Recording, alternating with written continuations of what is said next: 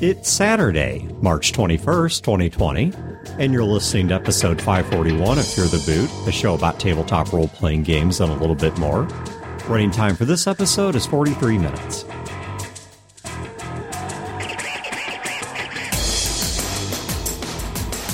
You know what might be fun? Take a group of people that have some deep seated things like this, Right. sit them down at a table, they all make characters, and then they all switch characters. You create your character with you don't even think about it. You've got all of your escape hatches, and then you hand that character Yeah, to well, Chad. I mean, this is part of the reason I also don't like playing board games with betrayers, and I freaking drove John batty because we were playing a game of Junta, and the setup of Junta is that you are a military takeover of a Caribbean island, so this has no hmm. basis in history, and you have a person who's in charge, the Presidente or hmm. whatever he is, and he then can choose to hand out pay allotments and offices based on who he trusts and how people have been treating him. Mm-hmm. But the people who are, get screwed, they have keys they can turn and cards they can play to depose the Presidente, Right. install themselves, and then reverse it and start screwing over Presidente's favorites or perhaps trying to win them over by paying them off. This is totally, if you're familiar with the keys of power, this game is totally an exercise in the keys of power. Well, that's how you're supposed to play the game. What actually happened in our game was within a handful of turns, I had gotten the seat of Presidente and I created a functional republic. Right. I treated everyone very well, very equitably, and very open handedly. And I had been careful in building my own hand that I knew what the major cards were to depose me. And I had one of each of the counter cards to all those uh, deposing measures. So if you try to do a military coup, here's the card that says the military likes me more. If you try to do, you know, have Russia come in and, and But you didn't win, right? No, but Because I- you didn't. But I you won- weren't able to hit the victory condition. Correct, because I didn't get enough money, and because you're supposed to be corrupt, Right, and you were providing for a republic and making everyone happy, so all your money is going into Yeah, that. I wasn't It's- putting my money into Yeah. the Swiss bank account for my retirement. See, it's See, just like when we played diplomacy. There technically wasn't a winner Yeah. because we never reached the win yeah, condition. diplomacy So- does allow an access one. when we started out with the game, I made a pact with Dan right away, and I knew at that point I can move my armies away from his border because he's not going to betray me. I also knew I was never going to betray Dan because Dan will take that out of the game internally. And he will internalize he has been betrayed by somebody who made Well- a deal with him in the game, even though that's a game mechanic. well, and one of the other things that was going on there was I don't know how well you remember the board.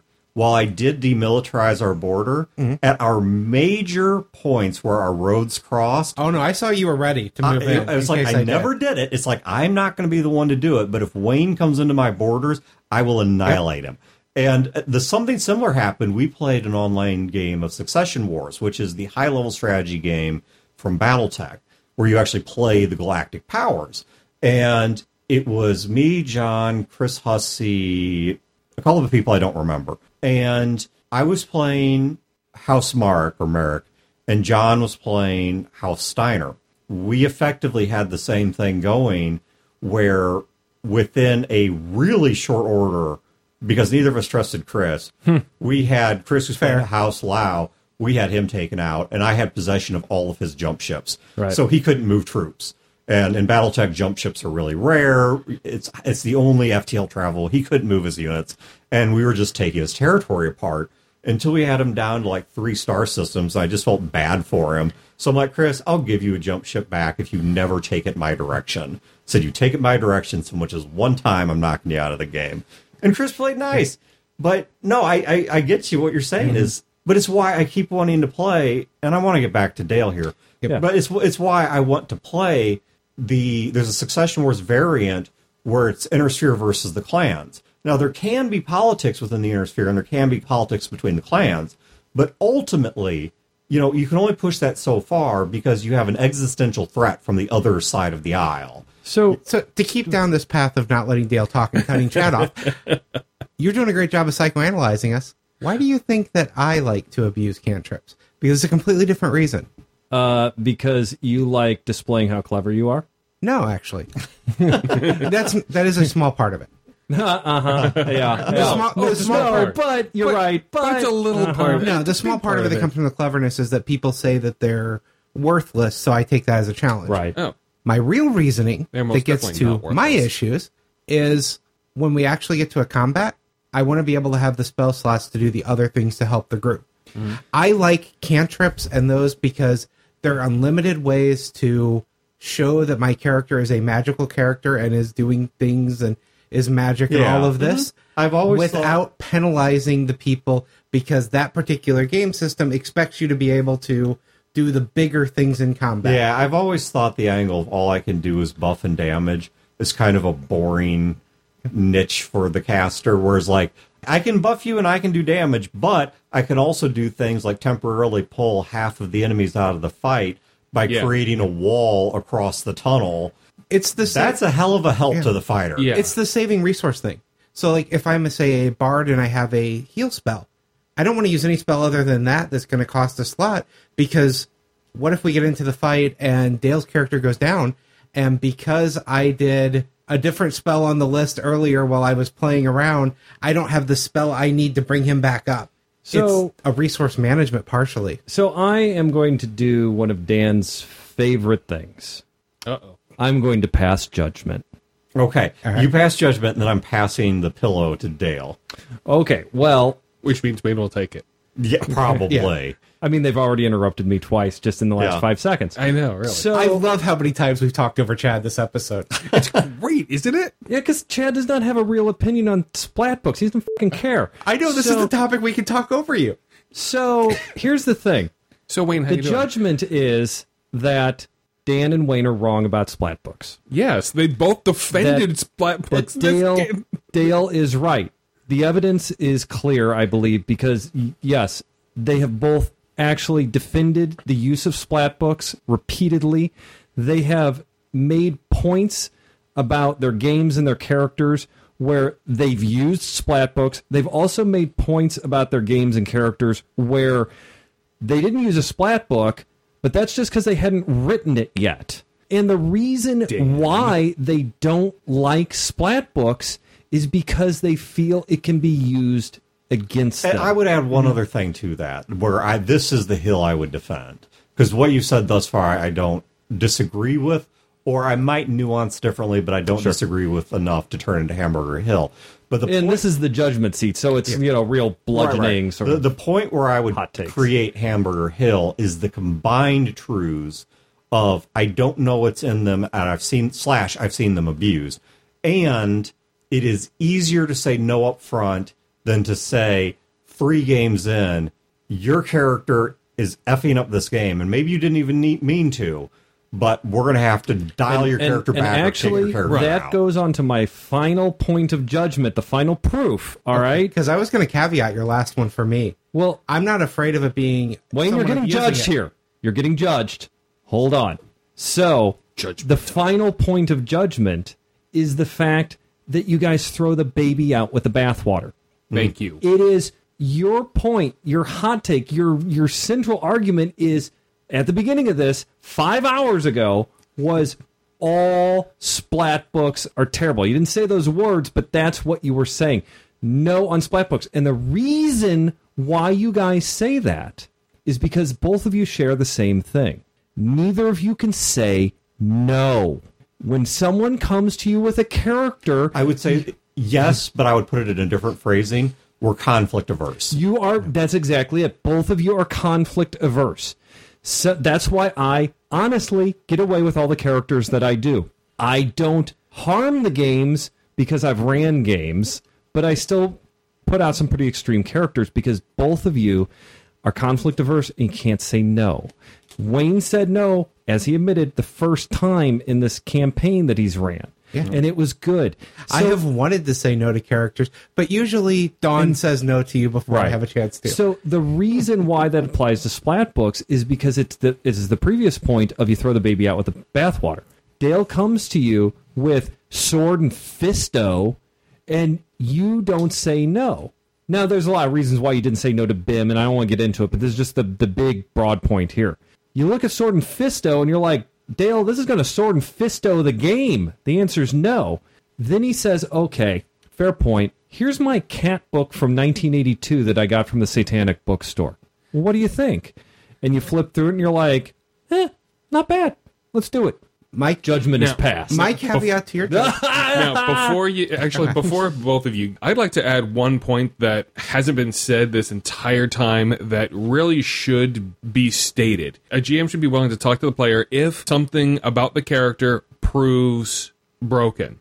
And here's a great example of it from the exact same game where I played that halfling. One of the players, different player in that game, was playing something out of the Book of Nine Swords. If that name sounds familiar, it's because that is by far That's the most times worse than Sword and Fisto. Yes. Oh dear God, that was the holy crap book of broken material published by Wizards. There was literally, and I'm not kidding on these numbers. I still remember them because they are that out of craziness. He was using a spike chain. Uh, had an ability where if he touches an enemy, just has to make a touch attack, he gets X amount of bonus damage to a specific ability that he does next round.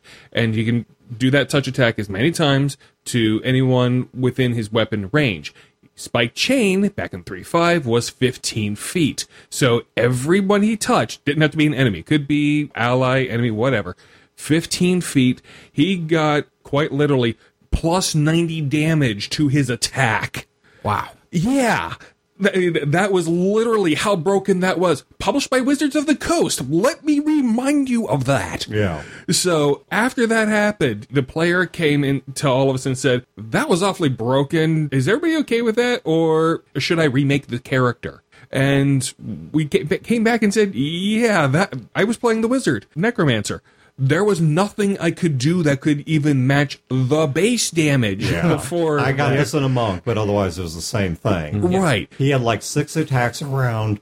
All Right. of them were magical attacks. Right. He had ridiculous saving throws, and of those six attacks, one was instant death and one was a full stun. Yeah. I, it was Exactly. It, but the thing is, is that and he remade the character, and that's the point. Yes. That- that's Yeah. the and that's that's something I think I need to hammer home here. No intransigence from game master or the player. players. is my Absolutely. the, part of what built up this callous on this is not just the fact that I was conflict averse, but it's the fact that many of these people were all too prepared to have that conflict and They didn't want to scale back when they were too powerful in breaking the game. They wanted to scale up more. yeah, yeah. And so it was far easier for me to tell them no before there was a fight Right. than to say, my bad, I took a risk, I invested poorly, scale it back because it was not going to happen. Yep. Or it was going to happen only with a game ruining fight. So, Chad,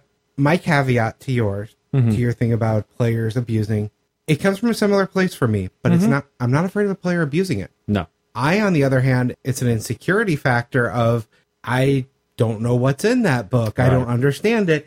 I'm going to give them something, and the game is not going to be fun because I didn't understand it. Yeah.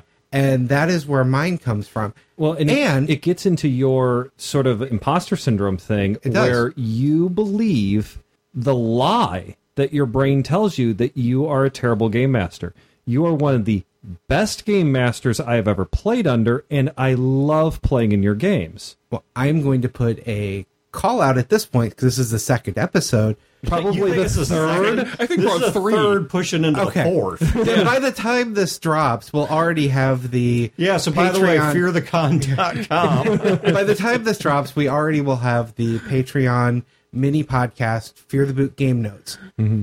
The first episode on it, one of the things I talk about is because I said no for the first time, I felt so bad about saying no that I spent a good portion of the week finding ways to bring up options mechanically for the character that was pitched as a Right. a new character. I really like the new character. Love I the love the character. idea because in my head I said no.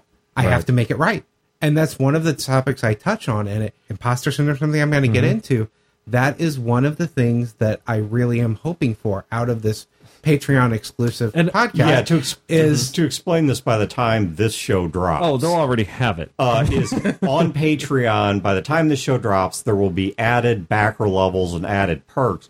And one of them is that Wayne, with our help, is going to be putting together a show about sort of these these like GM confessionals, player confessionals, which we've kind of toyed with, but now we're for real going to do them. And One of the big purposes. this is what Wayne wants to talk Yeah. about in his first one. one of the big purposes of this for me is I think there are a lot of things that GMs don't typically talk about. Part of it is what I call GM bluster.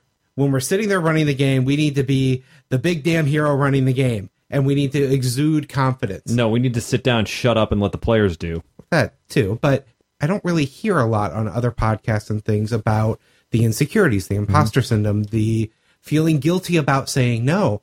I want to put this out there because when I started GMing, I looked for this stuff and I couldn't find it.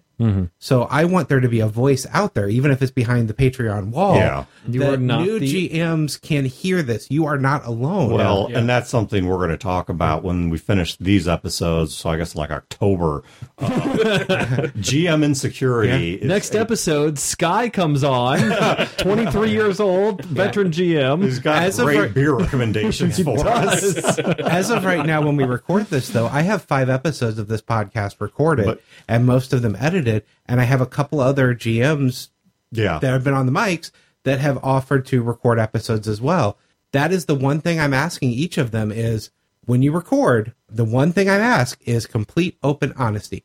I want the insecurities from other people other than me because that's what's important to me about this mini podcast. Yeah. And I say mm-hmm. mini because the longest episode shouldn't be more than 20 minutes. Yeah, these are not going to be full length episodes, but even on the main Fear the Boot show, once we work through these, I want to dedicate a whole episode, not in the same depth that Wayne is doing, nor with the same number of people Wayne is involving, but I want to at least talk a little bit about GM and security. So as we go into finally wrapping this monster up, I know. I got to check my 401k, see if there's enough money in it for me to retire tomorrow. Uh, so there's a question that we've been batting around for about two hours and have yet to hit, which is Dale, johnbrazer.com, Yes. which is, and I'll put a link to that in the show notes. That's the site where you publish stuff primarily for 3.x, Pathfinder, and Traveller. Pathfinder first edition, not second. Traveller 13th Age and D&D 5th edition. Okay, so that's where you publish your stuff for those games. I'll probably publish Gnarl Nose Knowles under you for fifth edition. But the thing I want to talk about is you have a perspective on this we don't, which is you have a particular investment in this we don't. Mm-hmm. I can just sit here and snarkily say splat books suck. Sure. The same way that pre Brodor, we could sit here, and I know at least Chad and I both did this, I don't remember on mm-hmm. Wayne, and say local gaming shops suck, and here's why. And then Brodor came along and had a very different perspective and a lot of information we didn't, and we've actually seen him carry out the Brodorian reforms and improve game shops. So yeah, what I now we can say this game shop's good, this game shop sucks. yeah, so now we, but it's it's more nuanced. You know, it's not just mm-hmm. this broad f local game shops. I'm going to go to Amazon because You mean I got to get rid of my T-shirt that says F local game shops? Yeah, yeah. Man, I get some looks when I go to a local game What do you shop. think with the F that. and FLGS stands for? Right.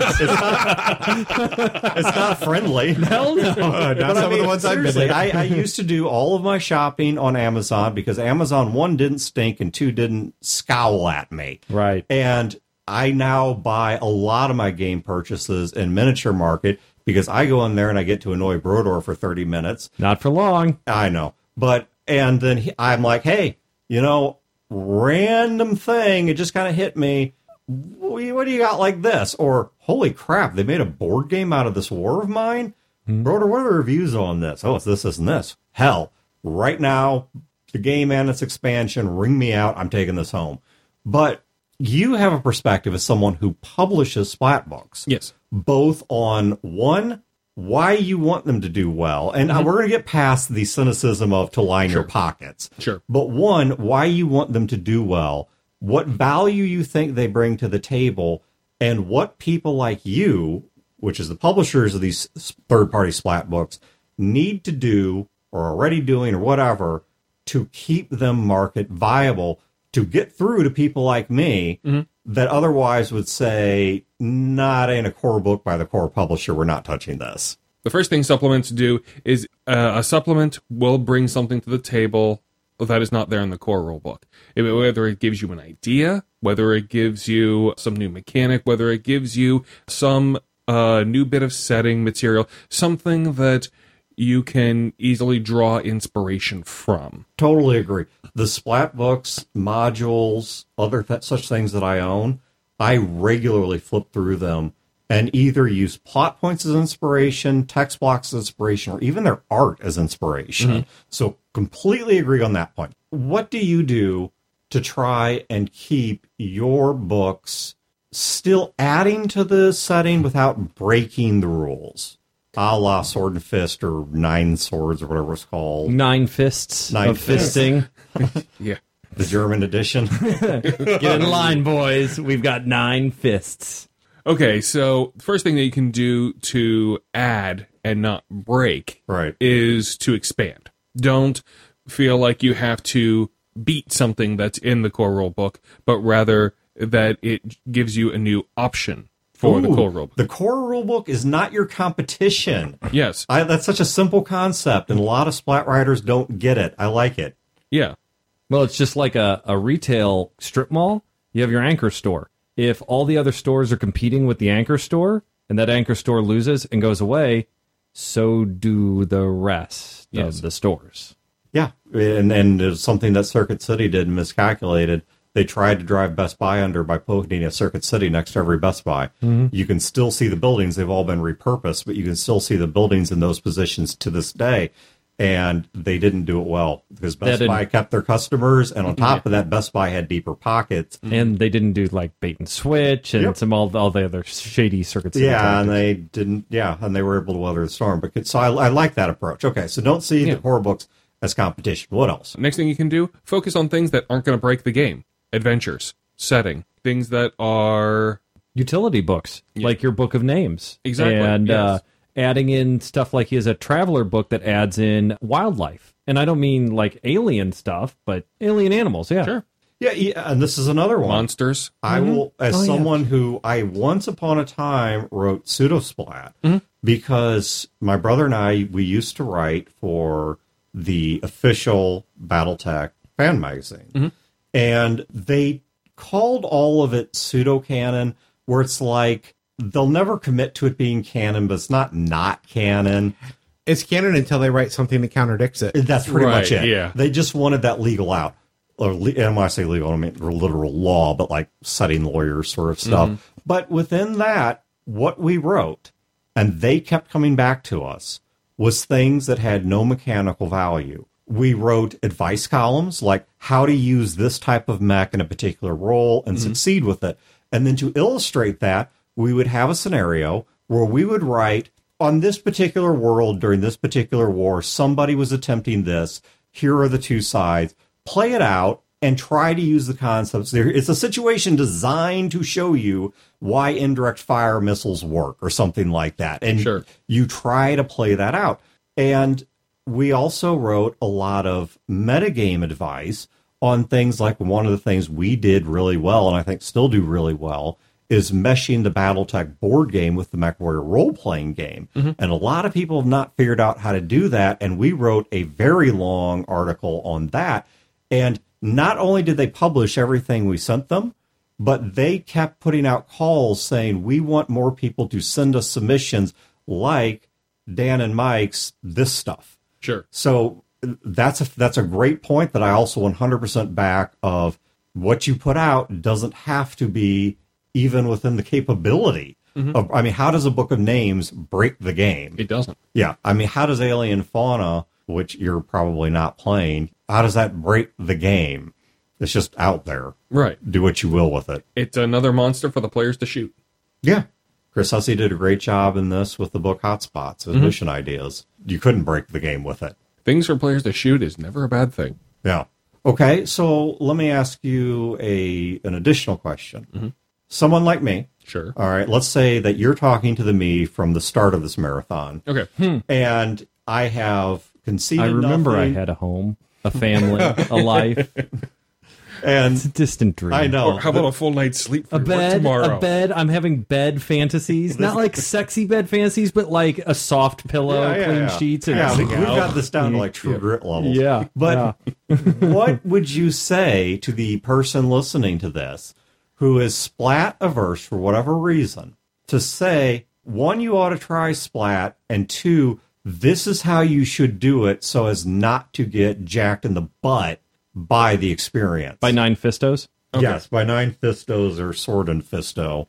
All right. So the first thing you should do: read reviews. DriveThruRPG has lots of reviews. like like your oh not not you Dale but like Sure. this the reviews on stuff you write or look at other works and see the reviews that people are writing for those other works. okay, you'll ask me what that. No, no, I, I think I follow what he means. I think he means read the reviews of the product in question. Yeah. yes. Oh oh. I Do see. people Yeah, tend yeah. to call out this is game breaking? If I will say their yes. encounter, yeah. If people encounter something that's game breaking, yeah. I've read Oh, yeah. a lot of reviews in the last few months. Remember when I talked about doing my game pitches? Mm-hmm. Some of them I didn't have systems picked out for. Sure. I read reviews on 20 different Western systems, not just on drive through, but I went out there and did searches. I did comparisons. RPG geek and so forth. And yes, if there is something game breaking, it is mentioned by multiple people typically. yeah. You know, there's a stack exchange for role playing games. I so I guess you so, could yeah. just ask: Has anyone looked at this supplement? What does it offer, and is it game breaking? And they'll tell you you're in the wrong forum and that you should just look yeah, go buy the closing book. thread. Yeah. Yeah, Go read this KB article. Yeah. Closing thread. KB article has nothing to do my with it. favorite one for that with technical stuff is why would you want to do that? Do that. Yep. Jackass, I am not going to explain to you the entire thought process that went into why I'm doing this and not something else, which may include proprietary mm-hmm. business information. Just tell them because gnomes like feet, and that's why I need a Yeah. gnome's book of feet. I, I freaking hate that. right. And then close thread. and Oh, I will. I will second the reviews because I have bought things without Okay. doing it. Okay. That when I read the reviews, told me everything I needed to know, and I wouldn't have bought them. All right. Second thing you should do is start with things that only affect the game master. Start with monster books. Start with adventures. because start Uh, they're the ones who books. buy the books. Yeah, ninety percent of the time Yeah. they're you know they're going to buy more books than players are. So you get to know the quality of the work that a publisher does. You know which ones do you feel do well and which ones you feel are. Eh. Well, if the game master has it, I can choose to introduce it or not. If I have your Alien Fauna book, Yeah, I can say, you know what, this one monster is total BS for some reason. Yeah. You are never going to see the Splargle dog What? because it's so. But I will introduce these other five. You know, it's exactly. That affects only you. That's not something that the players are ever going to touch. In fact, take credit for it. Go for it. Publisher won't mind really if you just like, oh yeah, I created this monster. Really. Anyways, once you see in your game. in your not game, your in your game. work. yes, yes, in your game. Whenever you tell your players, "Oh yeah, I wrote that," really, line in a one to one or one to few setting, at least in America, is weirdly protected free speech. Yes. But lying to a mass audience, especially in a case of fraud, is not. exactly. So I can claim I wrote BattleTech at our game. I Right. cannot claim I wrote BattleTech and then sell it online. Yes, exactly. That was exactly what I meant. I did not mean claim someone else's work as your own and have it published. Yes. Um, but the third thing is once you start looking at the publisher's work and their material and you know their quality, then you can start introducing material from player supplements, start allowing those into your game and letting them choose stuff from that. That was going to be one of my questions. Is so let's say there's a player in one of my games. Sure. And once again, going back to the Dan I was when we started this in 2019, it somebody comes to me. Whenever this podcast started. Yeah, this this, episode, not not Yes. This episode. Right. And somebody comes to me and says, "I totally want to bring in the Cat Folk Splat book." Okay. Now, what do I, as a game master, Bespoke cat folk. need to do to build some trust around that book. Mm-hmm. I mean, obviously, read it myself is one thing, but if everybody in my game is playing your cat folk, Chad's Halfling foot fetishes. foot fetishist halfling, Yeah. and Wayne wants to play a dog folk, and it's and but not a gnoll, just some Yeah. other thing. Just Sure. just normal folk who like dogs. Yeah. I mean, he's a human. He just likes you know, dogs. and it's like, okay, guys, I can't read a library. what, what would you recommend for like? How do I get a sense of what these books are going to do to my game? First off, just start off with the individual pieces of crunch for those races. Just start with them and say hold off on anything additional. You know, don't add any feats, no specific class options. Just No say feats. Well, I think no, I think it's a fair s- suggestion of saying, look, at look, the start. you can pick any sections you want out of the book, but you have to keep it down Hmm. to a total of three picks that total up to no more than five pages. Because I don't have time to read the book, but if you just want the base stats for cat folk and you don't want the cat folk 15 foot touch chain, you know, then I'm not going to bother to read that. And the answer is until we have a chance to review it, no. And I can't read an encyclopedia before running this game. Right. But if you can give me three pages of general stats on the kitty people and two pages of a couple feats and a couple spells you're looking at, then I'll look at those. Sure. And make a case by case on them. Feats Sure. were always something that made me cringe. Besides not being a foot person, the it was always one of those things where you have to plan them out, and once you plan them out and they start interacting, they can do all kinds of really interesting things. Sure. So when you start adding splat books, I can't keep track of what they did in the core book because there's so many. Right. That's why I have a really simple, elegant solution to this. Play fifth edition and don't use feet. No. Well, no, you always use feet, Wayne. always use feet. No, my thing is you empower the players. The players are their own subject matter expert. I don't know anything about your character. I don't know what the numbers are, the powers are, the abilities are, and I don't care. It's on you. You are the arbiter of your character. You are the the one who decides. You are the one who wrangles it and stuff. Uh, If you're playing some weird alien cyborg thing with that you got out of three or four different books, that's on you, man. The counterpoint, though, for a different style of GM is if It- you're it's running D and D and you want to Right. present them a challenge and you don't understand how their characters work, what you present may Yeah. not be a Well, challenge so- or it might kill the gets in- character. so that gets into my other total topic, which would be another four part mega episode, is GM's cheat. Yeah, let, us let's put a pin That's on my that problem one. is I Yeah. don't. Uh, put- let's- that is your problem. Let's put a problem. pin on that one because I I'm trying to bring this Twilight Zone marathon to an end. Yeah, somebody on Discord's telling you to wrap it up, Dan. That somebody is me. It's been like that for like an hour. But uh, so the, An hour. We're over three hours right now I- of recording time. Yeah, this no, this I is was talking about episodes. the uh, what, what's it called? The Discord saying that. Yeah, the, the Discord popped up. My icon came up on his screen. So- it's like, yeah. damn, wrap it up. So the let's get to the last question I want to ask, and then All for right. real, we are shutting Oh down. my god, a Is- dream. You as a publisher, Sure.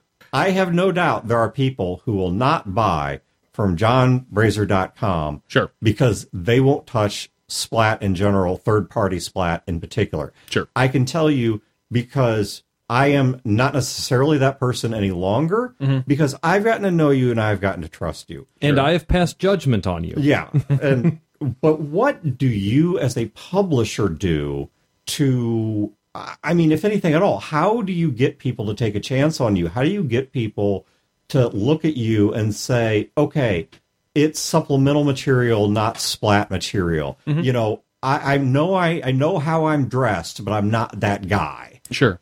How what do you do there?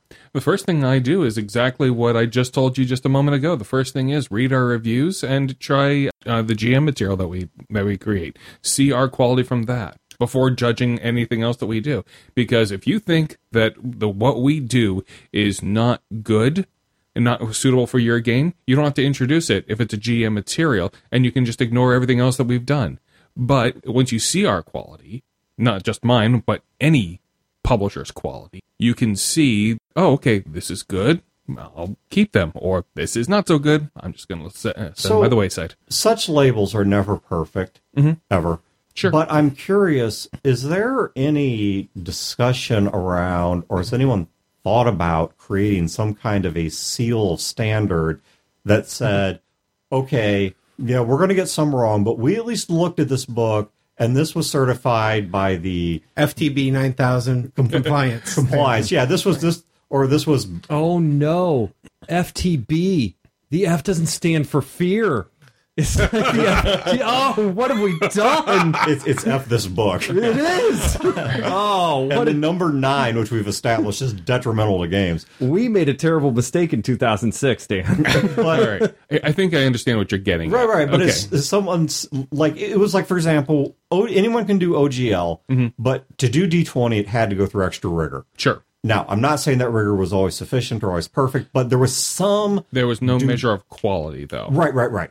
But what I'm curious about is has someone thought about saying this is up to so and so's? This particular group of rabbis said this book works, and maybe not perfect, but it's something. I wish that there was something like that out there that could do that, but we're not even partially close to make seeing something like that happen. I would love to see something like that happen, but I mean, you're talking about time and money. yeah, And two well, things this I mean, industry I gotta doesn't say have. that. I mean, look, brand carries a lot of weight.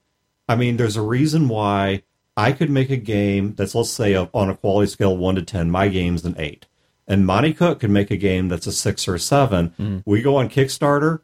Guess who's raising five grand, and guess who's raising five hundred grand? exactly. and you know brand carries a certain weight which is one of the reasons why in the stuff that we do we try to keep all of our publications under some variation of fear the boot mm-hmm. because we want to build a brand family or brand recognition and a brand guarantee that we're doing this to at least a some level of quality Right. you know, in the Sojourn books, I'm sure people liked some stories more than others and didn't like some stories at all and whatever. But It says that in the reviews. It does. and what's the great I where I know we got successful was many of the reviews can't agree on which ones were the good ones. Yep. And that to me says personal taste, not product problem. Mm. But I can tell you, in putting those together, we put everyone through two editors at least. There were standards. We had professional people that were involved in setting up the book, in going through the test copies, blah, blah, blah. You may not like everything that's in there, but I can tell you that book is done to a certain standard. It is mm-hmm. not just slapdash. You know, we took people's Word files and rearranged them in 20 fonts and printed it out Sure. it was a little more than that. Yeah, I back that up. My story went through the shiv. My story is a better story because it got shivved. Hey, you know, very much well edited. Yeah. So, I I mean, apart from brand mm-hmm. recognition, is there anything you can do? I don't know. I like let's let's take your Traveller stuff. Okay. Can you send free copies to people that like are big in the Traveller community? I don't know what that is. Sure, and get a couple of them to play it and say this was reviewed for balance and and game clarity by this well-known group, whoever that is, and they said it was cool. Uh, there's no specific group that does that, but there are individual players, and yeah, I do do that. And I I only ask two things that they do that. One, complete and total honesty. If we just the bet on that, say so. And if we knocked it out of the park, say so. Beyond that, uh, nothing else. And the other thing I ask is state in the review that you got the copy free. Nothing else. And think about it this way too.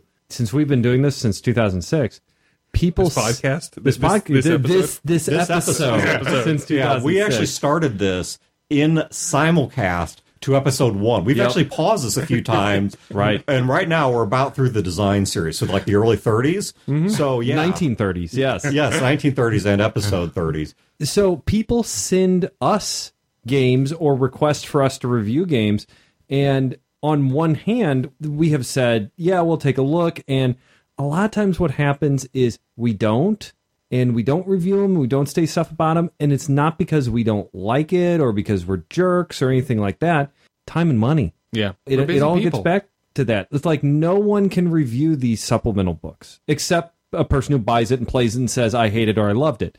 There can be no standards or balancing or anything like that because, like Dale said, time and money, that's two things the industry does not Yeah. have. Nobody goes into the role playing game industry to get wealthy. Yeah, I mean, one example is I still need to put together a board game night because I got sent a copy of a board game by some booters mm-hmm. that I totally told them I would review, and I'm going to stick to that. Yeah. and it has Gnarl's mom in Conflict averse. you just said no. Well, no, no, but, I- I- but it does have Gnarl's mom, and yeah, I actually, and I do, cool and the concept of the game sounds interesting. Yeah. I just need to set up a board game night and get a few people together to Right. play it so we can talk about it. Or give the group some feedback, uh, something, Something, yeah. But yeah, it's it's it's not that we're blowing these people off. It's that yeah, I mean we It's time and money. Yeah, we we do six hours recording a night. So. right? And that's just for this episode. Dan, can I go home and go to sleep? Yeah, so we are for real gonna for real. We are putting Yeller down now. Oh, Even these comfy chairs aren't comfy anymore. Oh, This all right. This is oh the my god, my moment knee where oh, popped. Oh god. for you literature folks, this is the moment where the red fern grows. So all I'm going to say is thank you for tuning in. Check the show shows notes because there will at least be links to Fear the Con and to Jon Brazer and to We need to There'll put be a a, review Razor, of Fear not the Con browser. because it's already over. yeah we'll need a, uh, a link, Onesie, not two. we'll need a link to Undercover Lover. Jon Brazer, Patreon, and Fear the Con will all be at links along these shows because they're all relevant. And once again, this is going to be year of improvements. I hope you guys like where we are by the end of 2020, and I hope we get where we intend to be by the end of 2020. And be on the lookout for our new Kickstarter, The Halfling Book of Feats. Tie two, it's going to be a two pack. Yep, it with is. either Igloo or Gnarl Nose Knowles. I mean, the stretch goals, we could make it a threefer. we could, we could do all three. Yeah, but if only we get the $500,000 Monte Cook funding. Yes, exactly. Third supplement sucking on toes. In fact, I'm going to talk to a lawyer about the legality of just calling it Monty Cooks. Oh my God. I can change my last name to Yeah. Cook. You can change your first name to Monty. or we can establish Monty Cooks. or we, Book Monty's Cooks. Cooks. Yeah, or we can just establish an LLC that's like Monty Cook LLC, Right. organized in Missouri, and just run off that. Make We, we it true put a we could put an umlaut over the O. It's like Monty Cook. with a little like schwa. over the E. yeah, yep. yeah. So Oh, yeah. Be on if- the lookout. If you're doing that, then you need a second edition. That's the Steve Jackson mm-hmm. edition. yes, Yeah, Yes, yeah. yes. You're Steve. Dale's Jackson. Yep. Yep. And Oh there are three pages of the book you have to tear up after using. It's a license to print money, guys. It is. We've got it. We have this on lockdown. Mm-hmm. So I'm just telling you, be wary of any Montigo Kickstarters. Don't back them unless you intend to back Fear the Boot. From Mr. Cook to Monty. Yes. yes. There's a lot of cook in this. Well, you might say Monte Cook. but I'm just telling you, the Kickstarter you back for Monte Cook, you may think it's Monte Cook. It's us. Monte Cook, we're coming for you. He never should have put any of his pictures in the wiki comments Nope. because now we can use them anywhere. Mm-hmm. So, thank you guys for tuning in. Be careful on Kickstarter, and we will catch you in about two months. Yep. Thanks, Monty. This has been a production of Fear the Boot, copyright 2020. Listeners are free to use this episode in a non commercial endeavor so long as credit is provided to feartheboot.com. You can find previous episodes and other resources at feartheboot.com. If you wish to support this show and its related endeavors, you can do so at patreon.com slash feartheboot.